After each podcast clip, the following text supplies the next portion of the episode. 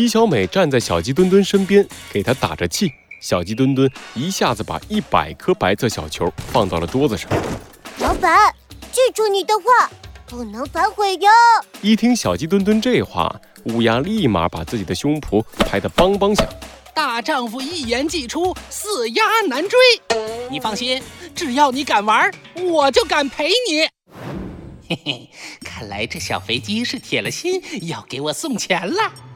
有我放在中奖小洞里的风扇，它根本不可能把小球打进去，钱 我就笑纳了。我要开始了！小鸡墩墩大喊一声，周围的动物们都被它吸引了过来，围在小摊前面看起了热闹。看招！小鸡墩墩弓起手，对准了白色小球，不过这回他没有瞄准。而是随意的把小球弹了出去。哎，小朋友，你这样玩还想得奖？不是在开玩笑吧？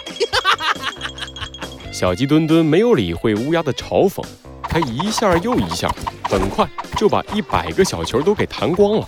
密密麻麻的小球散落在桌子上。不好意思啊，小朋友，你的小球用完了，那我就要收摊啦。乌鸦眉开眼笑地走到了桌子旁边，刚准备收起桌子上的小球，就看见小鸡墩墩伸出手拦住了他。等一等，我要再玩一百次。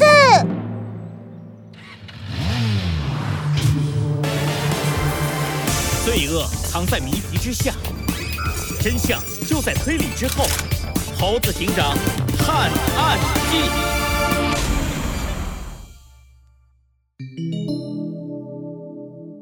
小鸡墩墩和鸡小美，五，再再玩一百次。乌鸦被小鸡墩墩的话震惊了，周围的动物们也惊讶地看着小鸡墩墩。你你你确定？没错，我确定。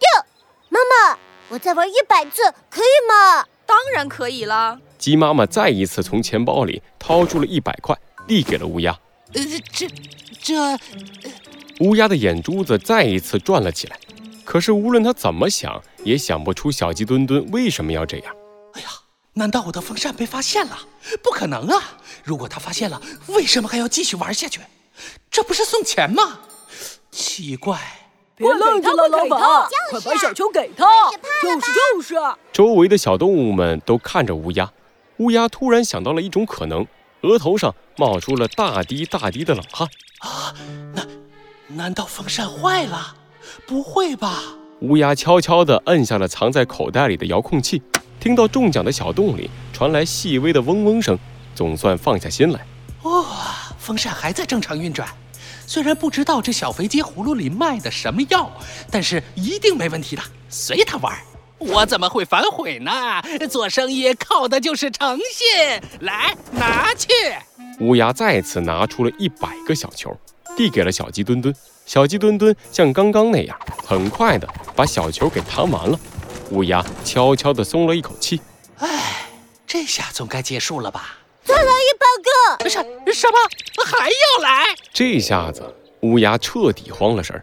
可是周围的小动物们都紧紧地盯着它，没办法，乌鸦咬了咬牙，又拿出白色小球，递给小鸡墩墩。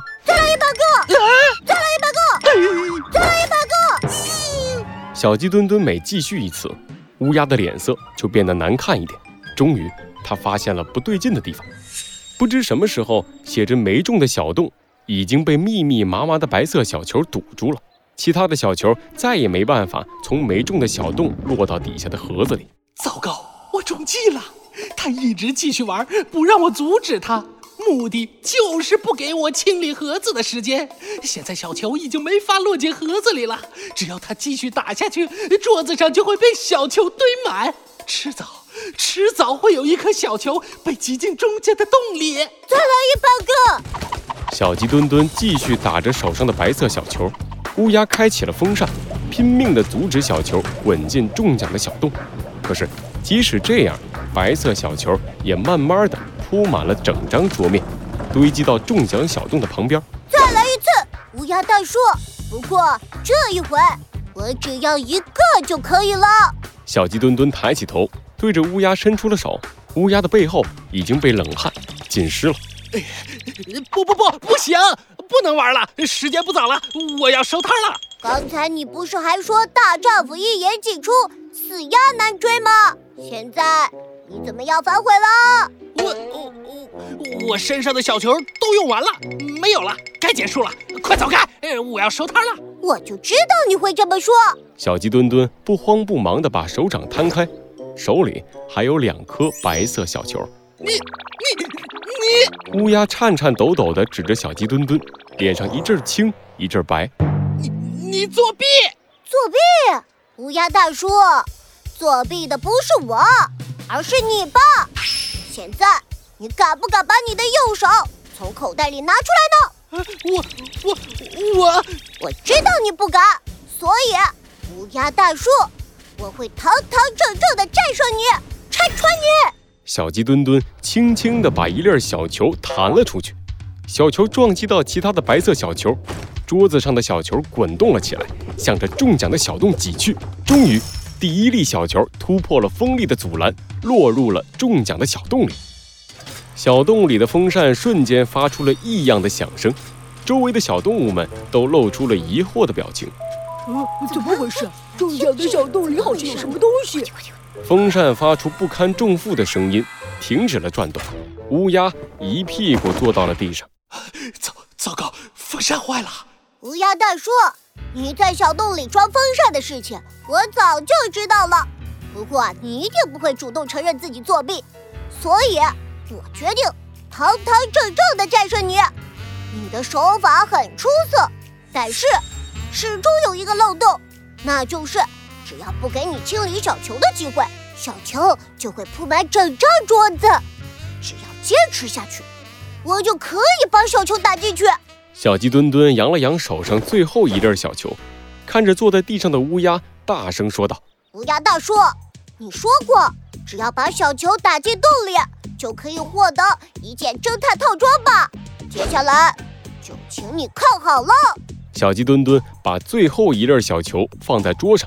用最大力气弹了出去，桌上的白色小球产生了剧烈的连锁反应，没有了风扇的阻拦，一大堆小球向着中奖的小洞蜂拥而去，一粒又一粒小球堆满了中奖的小洞。小鸡墩墩站了起来，走到乌鸦身边：“乌鸦大叔，你说我打进一粒就给我一件侦探套装，现在我打进了这么多，你还欠我。”一件、两件、三件、四件、五件，就算你九百九十九件吧。九九九九百九十九件。乌鸦一听这话，差点晕了过去。还好小鸡墩墩又说了一句话，及时拯救了他。不过嘛，我要这么多侦探套装也没用。呃，这样吧，只要你把今晚作弊赢来的钱都还给大家，就可以了。啊，好，好，好，好，我还，我还。乌鸦脸色苍白的坐到了地上，他掏出钱包，把骗来的钱全部还了回去。小鸡墩墩兴致勃勃地穿上侦探套装，得意地摆起了侦探的 pose。周围的小动物们纷纷给他鼓起了掌。鸡小美走到了小鸡墩墩的旁边，眼睛里都是崇拜的小星星。墩墩哥，今晚的你真是太帅啦！呵呵，哪里，小美，一般一般，就一般啦。呵呵，鸡妈妈带着微笑看着一脸崇拜的鸡小美和一脸害羞又忍不住得意的小鸡墩墩，他悄悄地拿起了相机，对准了他们。墩墩就是从那个时候开始对破案产生了兴趣呢。鸡妈妈不知什么时候把照片从地上捡了起来，塞回了相册里。哎。我还是有点担心。现在他和猴子警长应该到下一个小镇了，不知道墩墩这孩子行不行？鸡小美听着鸡妈妈的话，看着照片里的自己和小鸡墩墩，忍不住露出了笑容。放心吧，阿姨，墩墩哥一定没问题的。那个时候我就知道，墩墩哥其实一点都不胆小，他又聪明又勇敢，我最喜欢他啦。是吗？哎呀，那我可要赶紧告诉墩墩了，他听了肯定很高兴啊！嗯，不行不行，阿姨，现在不能说，要等我长大了再说。啊，对了，阿姨，我有一件事想拜托你。怎么了，小美？墩墩哥又和猴子警长去学习破案了，我也我也不能落后。我想请叔叔来教我学习怎么做一名警察。以后，以后我还想做墩墩哥的助手，帮助他破案。哈哈，小美，你的话我可都听到了啊。鸡先生从门后面走了出来，他的一边脸上还有一道红印子，一看就是趴在门后偷听了好久。在墩墩刚出生的时候，我就想教他成为一名警察。为此，我还特意写了一本警察教材。啊，不过因为可恶的斑马经历，我被关了七年。想不到我的这本书还有用到的时候。事不宜迟，小妹，让我们现在就开始学习怎样做一名好警察吧。是。